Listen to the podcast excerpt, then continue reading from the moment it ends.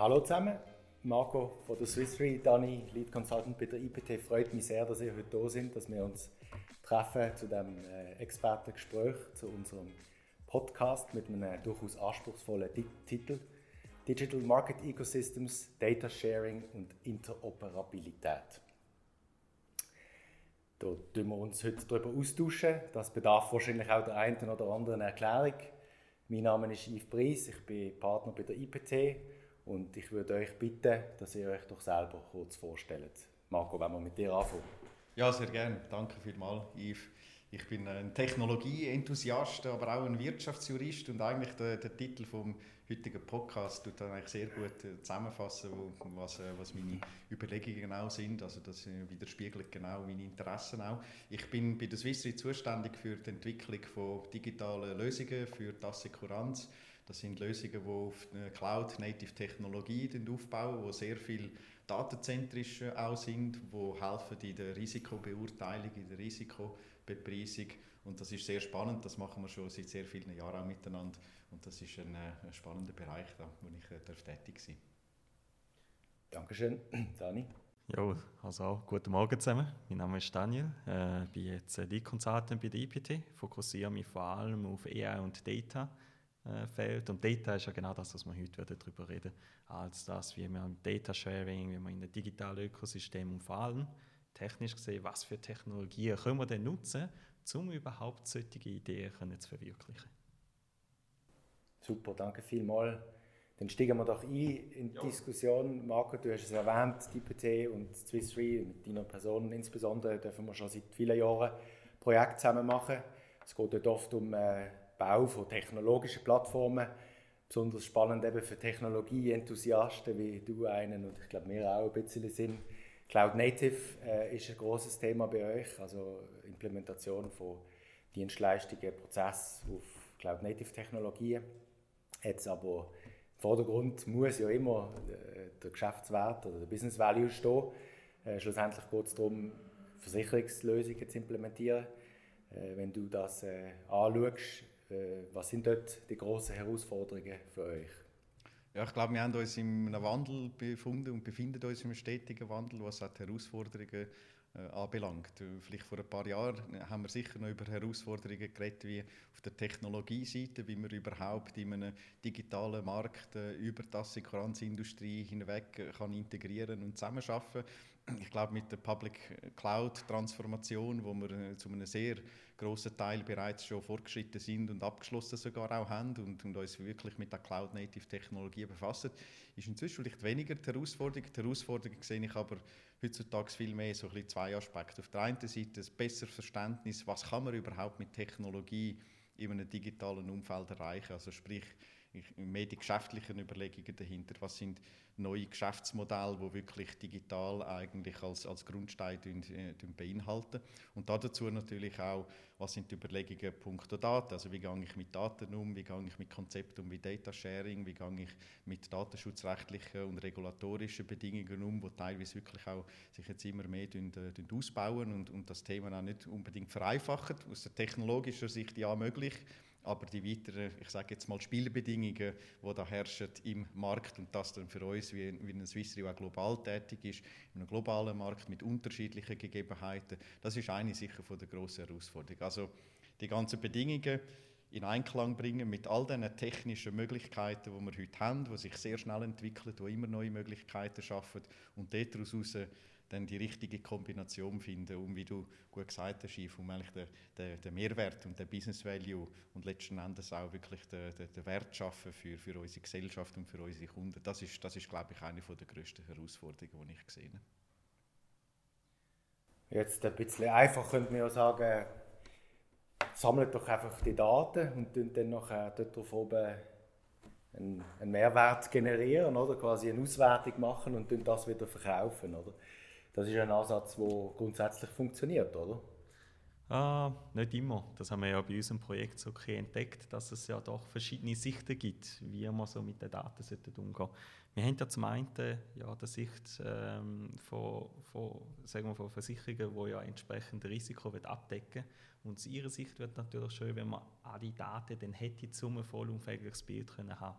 Das heißt, Ähm, man muss auch schauen, dass man an die Daten kommt. Das ist aber irgendwie problematisch, wie viele Daten aus, zum Beispiel, wie du gesagt hast, regulatorischen Gründen oder auch einfach aus Vertrauensbasis, die nicht besteht, ist es einfach nicht möglich, um die Daten zu holen. Auf der anderen Seite will man jetzt sagen, ja gut, tun wir das doch das Ganze umdrehen, wie du ja das schon gesagt hast mit dem Model, wo man das Model versucht zu den Daten zu bringen, ist aber auch nicht so einfach, weil äh, der Versicherungs-, also der Insurance Intelligence ist etwas, was schützenswert ist. Das ist ja schlussendlich ein IP, wo man behalten will. Ist doch nicht so einfach, so eine Versicherungsintelligenz zu den Kunden zu bringen, ohne dass der Kunde sozusagen das dann mitbekommt. Ähm, du willst vielleicht auf den Model to the Data ein äh, eingehen, was das heißt, wenn man eben den, den äh, Mindshift dreht, dass man versucht, jetzt Modell zu Daten zu bringen. Ja, ich glaube, bevor wir auf die Schlussfolgerung kommen, wo du schon gesagt hast, wo wir miteinander da erarbeitet haben, bring the, the model to the data, wie sind wir überhaupt auf das gekommen sind, ist entlang eigentlich von der Herausforderung auch, die ich vorher angesprochen habe. Also sprich, wie ist so das Zusammenspiel von den verschiedenen Player im digitalen Markt, äh, wo es um Daten geht, wo es um Modelle oder ich sage jetzt mal die Intelligenz, geistigen Eigentum geht, weil Daten allein bewirken heute äh, per se noch nicht viel, aber wenn man die Daten dort in Kontext setzen, wenn man aus diesen Daten die Informationen daraus gewinnen, aus dem daraus Aktionen nachher kann ableiten. Das ist das, was wir als Versicherer zum Beispiel auch machen. Also wir nehmen einen Datenpunkt, wir können durch die Risikobrille, durch die Risikolinse sozusagen schauen und können die anfangen identifizieren, erkennen, beurteilen, bepreisen und daraus dann entsprechende auch, auch Versicherungsprodukte ableiten. Und, und die Logik, wie du gesagt hast, die, die Risikointelligenz, wenn man das so ein bisschen zusammenfassend betrachtet, ist natürlich schützenswert aus verschiedensten Überlegungen, aus, aus, selbstverständlich aus, aus Geschäftsüberlegungen, weil man sich durch das natürlich auch kann differenzieren kann. Auf der anderen Seite aber auch, weil die Interaktion von Daten mit diesem Modell, das muss auf eine transparente Art und Weise gelingen. Und es ist ein bisschen gar egoistisch, zu sagen, dass man sämtliche Daten muss irgendwo entsprechend in ein System abliefern und nur dann kann man die Aussagen tätigen und dann kommt man dann einen Output über, so ein bisschen Turnkey-mäßig, sage ich jetzt mal. Marco, dafür etwas einwerfen? Kannst du das Gerne, vielleicht ja. an einem Beispiel festmachen, dass es für unsere Zuhörer auch ein bisschen fassbarer wird? Absolut. Was so ein Ökosystem könnte sein. Ja. Absolut. Oder? Wenn wir das Beispiel nehmen, äh, gehen wir in die Automobilindustrie. Äh, äh, sehr viele von uns fahren heute Auto oder mieten das Auto, sind in einem Fahrzeug. Und wenn wir uns jetzt überlegen, in einem Fahrzeug, wo heute sehr viel Technologie steckt, das ist sehr viel softwarebasiert, da werden ganz viele Datenpunkte gesammelt. Position vom Fahrzeug, Geschwindigkeit vom Fahrzeug, das Bremsmanöver, die Lenkbewegungen etc. Also da gibt es sehr viele Datenpunkte. Und es ist in unserem allem Interesse, dass man den Verkehr dass man den sicher gestaltet. Und wenn wir das uns überlegen, wie wir so im Verkehr oder auch äh, das Fahrverhalten können sicherer gestalten können, dann können wir uns die Datenpunkte zunutze machen. Jetzt ist es natürlich nicht effizient und vielleicht sogar äh, auch nicht praktikabel, trotz sämtlichem technologischem Fortschritt, dass wir all die Datenpunkte, wenn wir uns vorstellen im Fahrzeug, wo natürlich auf einer sehr, sehr hohen Frequenz gesammelt werden, die Telemetriedaten, irgendwo in ein System zentralistisch sammeln, dann eine Aussage treffen, die Risikobeurteilung zu machen und das wieder möglichst zeitnah an einen Fahrer zurückzuspielen, um die richtigen Aktionen daraus abzuleiten. Das ist, wie ich gesagt habe, vielleicht gar nicht praktikabel, das, das kann man nicht at scale so betreiben. Also muss man sich überlegen, können wir das kehren? Sprich, dort, wo die Daten, und das ist at edge, im Fahrzeug, wo die Daten erhoben werden, können wir unsere Modelle und unsere unser geistiges Eigentum dort hinbringen. Können wir das at Edge quasi deployen? Und aus dem muss eigentlich, die, äh, Dani, wie du es angesprochen hast, das Bring the Model to the Data, den Ansatz zu fahren, das, das ist, ein, denke ich, sehr ein sprechendes Beispiel, wo, wo nicht nur sage jetzt mal, die datenschutzrechtlichen Belange äh, auch in Betracht ziehen, sondern eben auch die, die rein praktischen und auch aus Performancegründen zum Beispiel äh, die Überlegungen adressieren. Bringt aber andere Herausforderungen, glaube ich, mit sich. Oder? Also ja, dann haben wir nicht den Datenaspekt, aber den Modellaspekt. Und wie ja, gehen wir genau. mit dem um? Ja, jetzt haben wir ja eigentlich äh, genau einen Ansatz, oder? wie man das könnte lösen, das Problem. Wir haben das sogar zusammen in einem, in einem POC angeschaut miteinander. Nur, wenn ich es richtig verstand, bring the model to the data, das ist dann so, dass der Dienstleister viel von sich muss preisgeben sozusagen. Jetzt äh, gibt es vielleicht Ansätze, die noch über das hinausgehen, wo ein Ökosystem noch besser mit Vertrauensbildung kann unterstützen Genau. Das ist auch eigentlich auch, was unser Projekt ja ähm, wo wir auch zusammen angeschaut haben, das ist das ganze Thema zu Confidential Computing. Du hast Vertrauensbasis erwähnt, das ist jetzt genau eine Technologie, die jetzt ein sogenanntes Trustless Environment funktioniert. Man muss nicht mehr vertrauen, also man baut in dem Sinn Vertrauen auf, indem er das kryptografisch äh, kann überprüfen äh, was ist eigentlich Confidential Computing? Ähm, Confidential Computing ist jetzt eben keine Softwarelösung, sondern es ist wirklich eine Hardwarelösung, Hardwarebasierte Lösung, wo man anhand von Kryptographie dann kann, ähm, sicherstellen dass wenn wir Daten verarbeiten, keine Daten jemals, äh, wir die Daten nie können sehen Das heißt, wenn man da, die Daten verarbeiten tut man verschlüsselte Daten rein. Wenn es verarbeitet wird, bleibt es ständig verschlüsselt und wenn es rauskommt, verschlüsseln wir das wieder neu. Das heißt, am Schluss kommen die Daten nur die Personen zu diesen Daten kommen, die auch dürfen, die Schlüssel dort halten. Und auf dieser Basis von dieser Technologie können wir eben jetzt schauen, dass jetzt die Modelle von den Versicherungen auch eben verschlüsselt dann zum Kunden bringt und die Daten, die verarbeitet wird vom Kunden, ist auch zu jeder Zeitpunkt verschlüsselt und das, was dann ausgerechnet wird, also die Erkenntnis, ist auch verschlüsselt, was, was rauskommt. Und nur der, zum Beispiel ein Versicherer, darf dann entsprechend die Erkenntnis sehen oder wer auch immer die Erkenntnis darf sehen, darf das dann sehen. Genau. Auf dieser Basis haben wir ja jetzt, ähm, könnten wir jetzt eben zum Beispiel Automobil-Telemetriedaten jetzt ähm, Modell zum Edge bringen. Und das ist jetzt auch ein neuer Ansatz, um eben solche Ökosysteme äh, enablen.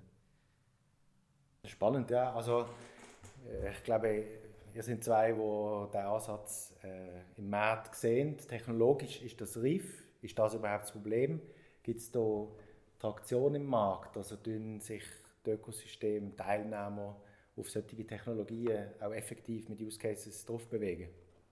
Ja, ich glaube, wie ich eingangs auch gesagt habe, Technologie ist im 2021 sicher ein Thema, aber der technologische Fortschritt, der, der ist so schnell und der ist vorhanden. Ich sehe in diesem Bereich auch weniger Technologie als Herausforderung, sondern mehr der Mindset-Shift und überhaupt Verständnis dafür, wie das, das funktioniert. Und das Thema Interoperabilität, wir, wir haben es ganz am Anfang angesprochen als, als Thema auch von heute, oder Interoperabilität, was bedeutet das? Also das Daten und Modell flexibel in einem Public Environment und das ist, ich sage jetzt mal, die, äh, die, Arena und Fläche, wo sich äh, halt die verschiedenen digitalen Märkte auch bewegen, dass, dass, dass eigentlich das Zusammenspiel kann super funktionieren und wie das, das kann funktionieren und was das für neue Geschäftsmöglichkeiten kann eröffnen. Also ich finde, das ist die größere Herausforderung. Und natürlich damit dann auch das Vertrauen in die Technologie, Daniel, du hast es auch angesprochen, Vertrauen in die Technologie, ähm, das braucht natürlich auch so ein Konzept wie Confidential Compute, aber man muss die auch viel besser erfassen und verstehen, was heißt das, weil nur verschlüsselt per se,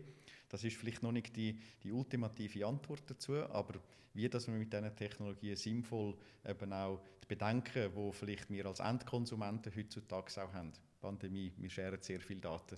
Jedem Restaurant, wo wir laufen, geben wir unsere Datenpreise heutzutage.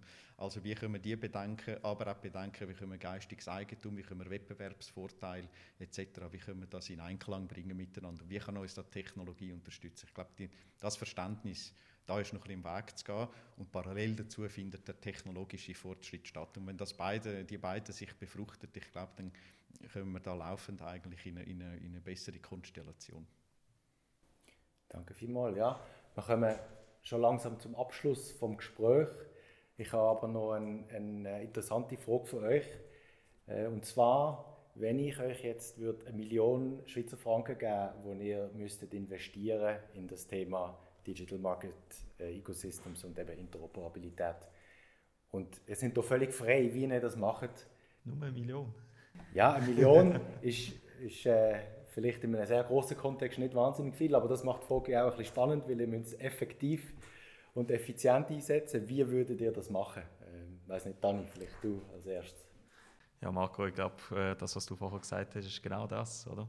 Ähm, die ganzen Technologien sind ja heutzutage schon da, aber der Mindset noch nicht unbedingt. Und eben das, was aus meiner Sicht hat noch gefehlt, ist wirklich das Vertrauen in Technologie oder auch der, äh, zu wissen, dass die Technologie schon um sind, um überhaupt können, solche Ideen umzusetzen. Die sind schon da, aber es fehlt noch ein bisschen, sagen wir mal, Ausbildungsarbeit hier in der Schweiz. Und deswegen, wenn die, auf deine Frage einzugehen, die 1 Million will definitiv auch in sozusagen den Ausbildungen äh, reinstecken, um eben den Mindset können, können zu geben.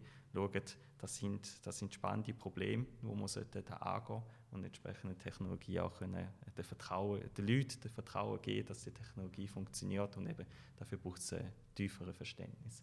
Konkret würde das wirklich heißen, ähm, wahrscheinlich dann wird es richtig Arbeitsgruppen geben, dass man eben verschiedene äh, damit überhaupt die Interoperabilität funktioniert im Markt, verschiedene Players im Markt aus verschiedenen Branchen zusammenzubringen, um überhaupt die Themen anzusprechen. Ich würde das sehr ähnlich gestalten. Also ich, ich, würde, ich würde die Arbeitsgruppe definitiv würde ich beitreten. Sehr gut. das, ist, das ist eine sehr gute Überlegung. Ich würde auch in die Meinungsbildung würde ich investieren.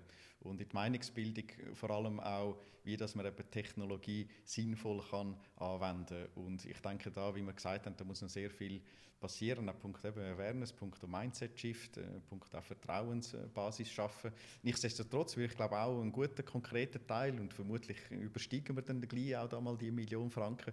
Aber ich glaube, ich würde auch sicher investieren in Projekte wie in Open Source Projekte, die sich um das Konzept Data Sharing sehr stark befassen. Weil ich glaube, technologischer Fortschritt ist nicht nur äh, zwingend notwendig, sondern technologischer Fortschritt ist auch häufig, ich sage jetzt mal, der Anstoß für genau so einen Mindset-Shift. Also sprich, wenn Confidential Compute, Data Sharing, andere Konzepte, wenn die natürlich nicht irgendwo ausgearbeitet wären, schon zu einem gewissen Stück weit und nicht da wären, um sie Tests zu fahren, dann ist natürlich immer die Überlegung da, ja, warum sollte ich denn überhaupt mich verändern und etwas machen? Ich glaube, es braucht das Zusammenspiel und ich würde deshalb schauen, dass ich das Sinnvolle so ein bisschen in beide Richtungen, in eine Arbeitsgruppe, wie du gesagt hast, in die Meinungsbildung und in gute Open-Source-Projekte, wo ganz viele junge Talente und, und ich sage jetzt mal äh, Bright Minds tun, tun, tun, tun ihre Zeit investieren, würde ich, würde ich die Millionen dafür entsprechend einsetzen und potenziell auch der ein oder andere Franken mehr dazu.